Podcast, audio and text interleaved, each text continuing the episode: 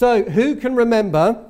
It's been a while, but who can remember what we were looking at, uh, uh or where we stopped, should I say, in Luke's gospel just before the Advent, Advent season? What particular story were we focusing on, or event were we focusing on?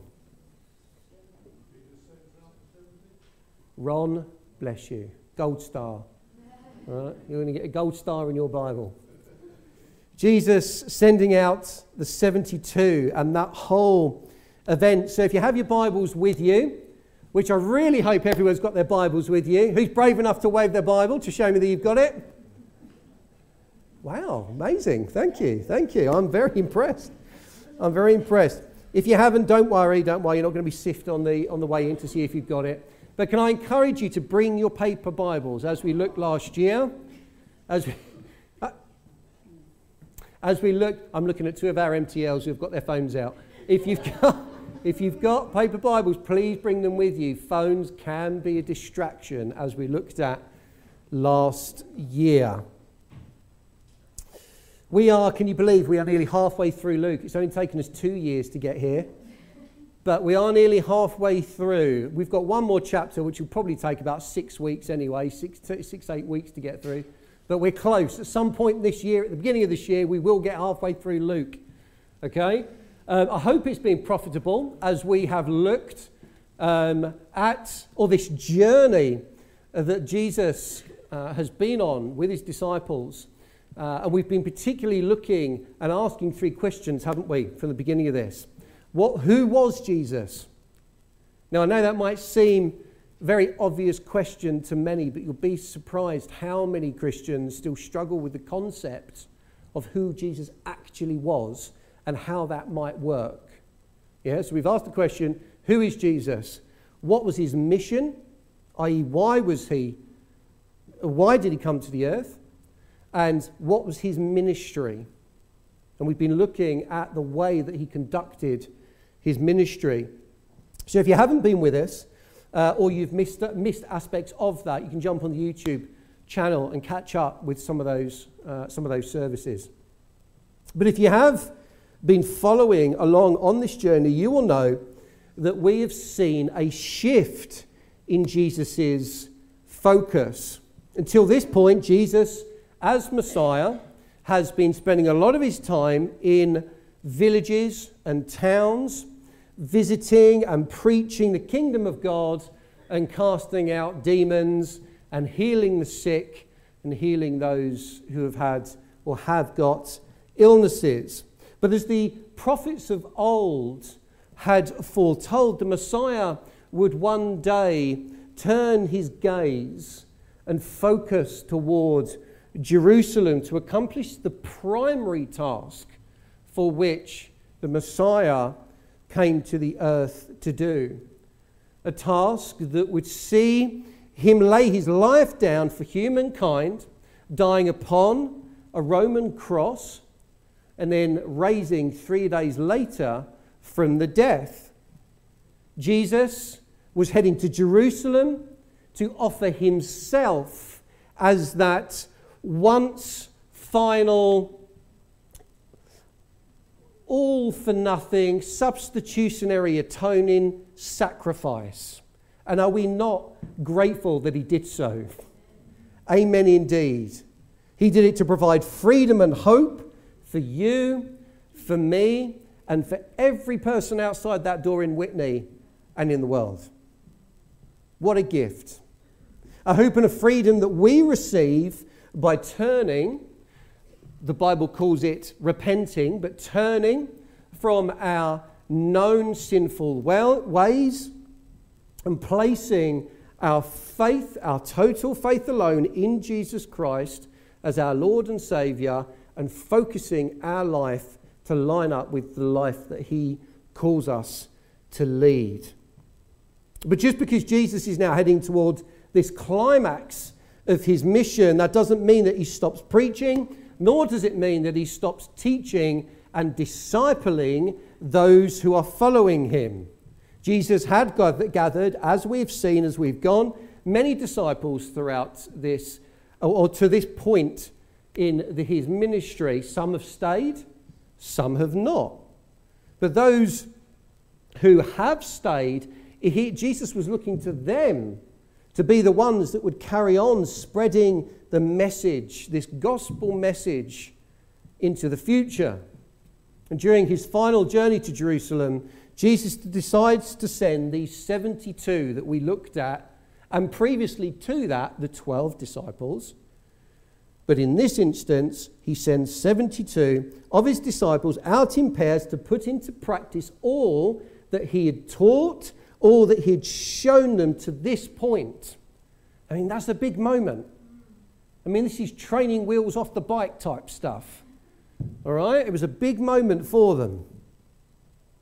And just before we stopped for Advent, we explored the instructions that Jesus gave them for their task ahead, their do's and their don'ts as they enter the villages. And we also saw his warning to them that he was sending them out as lambs amongst wolves. I mean, if that's not going to turn you away from actually doing it, I don't know what will. But Jesus is always honest, is he not? Sending them out as lambs amongst wolves. And we read how on their return, they were full of joy because of this realization that they had experienced this power over demons and sickness and this authority to be able to preach the kingdom of God in these villages. We then paused our study just after the point at which Jesus corrects the disciples' thinking by saying, Nevertheless, do not rejoice that the spirits are subject to you. We'll delve into this a little bit more in a minute, but rejoice that your names are written in heaven, written in the book of life. And we spent a whole Sunday looking at the book of life, didn't we? What a wonderful, wonderful thing. Today, we round up this event by looking at Jesus' prayer of thanksgiving to God in this moment. This prayer thanking God for his, uh, re- his revelation to the disciples during this mission that they were out doing. A prayer that contains some really helpful reminders for us of things that we have already looked at over these last 10 chapters of the journey of Jesus. So, in your Bibles, we're going to start. We'll start a couple of verses before, just so we have a little bit of context. We will start uh, Luke 10, verse 17. So Jesus has sent the disciples out, the 72 out, after giving them this sort of remit. They've just returned. And it says, The 72 returned with joy, saying, Lord, even the demons are subject to us in your name. And he said to them, I saw Satan fall like lightning from heaven. Behold, I have given you authority to tread on serpents and scorpions and over all the power of the enemy, and nothing shall hurt you. Nevertheless, do not rejoice in this, that the spirits are subject to you, but rejoice that your names are written in heaven. In that same hour, he rejoiced in the Holy Spirit and said, I thank you, Father, Lord of heaven and earth that you have hidden these things from the wise and understanding and revealed them to little children. Yes, Father, for such is your gracious will.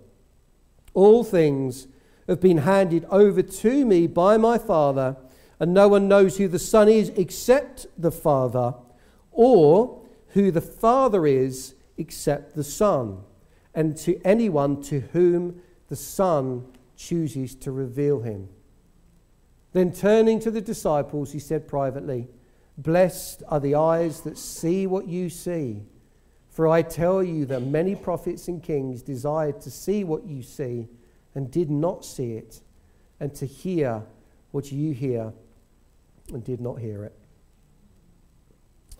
Well, Heavenly Father, Lord, we just thank you for this incredible privilege that we have to be able to open your word this morning in a safe environment Lord, we thank you for the truth of your word, and we ask that through your Holy Spirit you give us ears to hear and hearts to receive what it is you want to teach us this morning. In Jesus' name. Amen. Amen.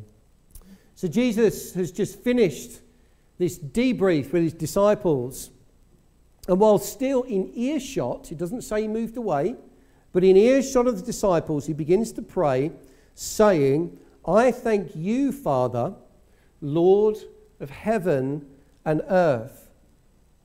Jesus begins his prayer emphasizing and publicly declaring God the Father's sovereignty and lordship over heaven and earth. Now, we need to clarify here that God, when Jesus says God the Father, we'll explain this a little bit more later on, but God the Father in this instance is Father to Jesus is not like Father to us. There is only one Son, there is only one holy begotten Son, and that's Jesus.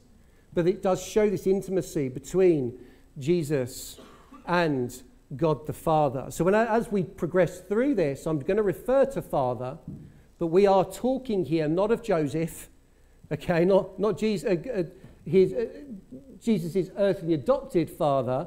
We are talking about God the Father, okay? So he starts this prayer with declaring God's, God the Father's sovereignty and lordship over heaven and earth. But Paul, we see this again in Paul. Paul does this similar thing as he stood in the Areopagus in Athens and spoke to the leaders he addresses God and says this The God who made the world and everything in it is Lord of heaven and earth. Lord of heaven and earth is one of many names of God that tell of the extent of his reign. Tell of the extent of his reign. Some focus on his dominion of the earth, Others state his spiritual dominion. This name declares that he is Lord of both realms. That's what Jesus is saying here. That God the Father is Lord of both realms. A truth that some Christians can struggle with and sometimes even ignore looking through Scripture. Though it's not our focus today, we must remember that there is a spiritual realm that extends beyond what we would normally, or what I would say we would normally focus on, i.e., the work of the Holy Spirit in our lives and in the world. We focus on that, and as we should do. We speak about angels, as we've done at Christmas time. We speak about the devil, particularly back in the Garden of Eden, and we often reference demons um, when we've looked at Jesus' uh, uh, throughout Jesus' ministry as he and his disciples have been able to cast those out. But this realm, Scripture seems to suggest, is a lot bigger than that. It's a lot bigger than that. And it seems to suggest that there are spiritual beings in this realm that have different functions and different ranks. A spiritual realm that is closely connected to our own physical realm and has been since the beginning of creation. Now, maybe we'll, we'll ex- explore some time on that at a later date. It's not our focus today, but all we need to understand today is that Yahweh, God Almighty, is sovereign and Lord of both realms.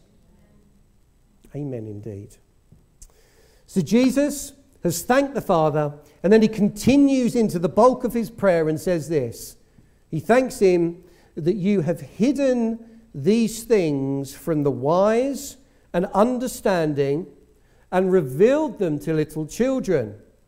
Yes, Father, for such is your gracious will. All things have been handed over to me by my Father, and no one knows who the Son is except the Father, or who the Father is except the Son and anyone to whom the Son chooses to reveal him.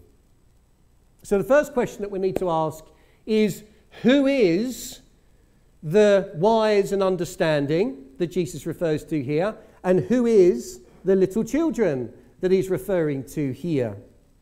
Well, the wise and understanding, you could say another word for that is knowledge, those who are knowledgeable or those who are learned. But in the ESV, it says the understanding.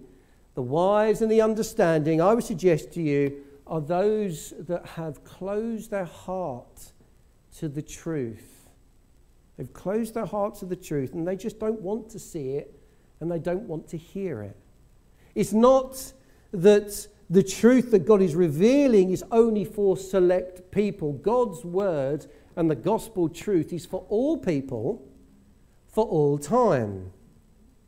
But it's simply that for those who are not interested in opening their hearts to the truth, God seems to allow them to remain in their, uh, in their arrogance. Why? Don't know. But it seems like He just allows them to stay in their arrogance.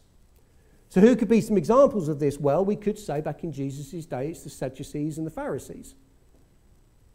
You know, they were so caught up in the rules, in the law, that in fairness to them, God had instigated, okay, but they had taken it to a whole different level, adding extra laws and so on and so forth into this. And we looked, we did a Sunday on this, again, which you, you, you can go back and look at. So we could say that they had, in essence, closed their heart and didn't recognize Jesus standing in front of them and who he might be in essence, the Messiah in that moment. What about today? Well, we could say, well, today, I mean, there, who, there's a of people you could pick. Um, Richard Dawkins. Richard Dawkins, the, the Darwinian atheist, who's very public and likes to go and debate Christian uh, atheist, uh, Christian atheists, Christian apologists, trying to defend the faith. Richard Dawkins' God is uh, Darwinianism. And all those times he sits with incredibly skilled and heartfelt Christians who are trying to share the truth in an intellectual way, which is, seems to be the only way that Richard is able to communicate on these things. He just cannot see it. Or is it that he chooses not to? Well, in those instances, God just allows him to continue in his arrogance. You can't, we, we speak about it a lot, don't we? God doesn't want robots. It's where free will comes into this. If he chooses to not accept the truth being presented to him, nothing we can do about it. That's, that's between him, that's his choice. So we could say that Darwin, uh, sorry, not Darwin, uh, Richard Dawkins is a, an example. We could also say, what about um, Ricky Gervais? Again, ver- another very public figure who does not hold back with his annoyance, frustration, dislike for really anyone that professes God. The shame with, with uh, Ricky Gervais is if you look back in his early days, he was totally open with the concept of a creator God. Now, in somewhere in his journey, he's done an absolute flip. And he's now pub- publicly and proud to be an atheist. I mean, I only sit there and I think to myself, what if, what if a Christian close to him in his life growing up had the boldness to go and sit with him and say, listen, you're, you're, you're on a dangerous tra- you're on a dangerous road here. Let me try and help you back on before you slip totally. Hmm. Hindsight's a wonderful thing. So, what about what is Jesus referring to about the little children? Where again, we've seen this quite a lot. In essence, it's those who are open, it's the opposite, it's those who are open to the truth of God and come before Jesus in faith or, or like a childlike faith. It's a beautiful picture, isn't it? A childlike faith. So these two different opposing people. But now we must ask what is Jesus thanking God for? What is he thanking God for in this prayer? And I would suggest to you that he, he is thanking the Father that during the disciples' missions into the villages, they had, by the grace of God, firstly had yet another revelation of who Jesus might just be, and secondly, a glimpse of the part that they would play in God's plan for salvation in the world. So, so just briefly look at these two things. Firstly, this journey, or these little glimpses, these little nuggets that we've seen over these last two years of going through Luke, of these moments where, where they're just is, is he more than just Messiah?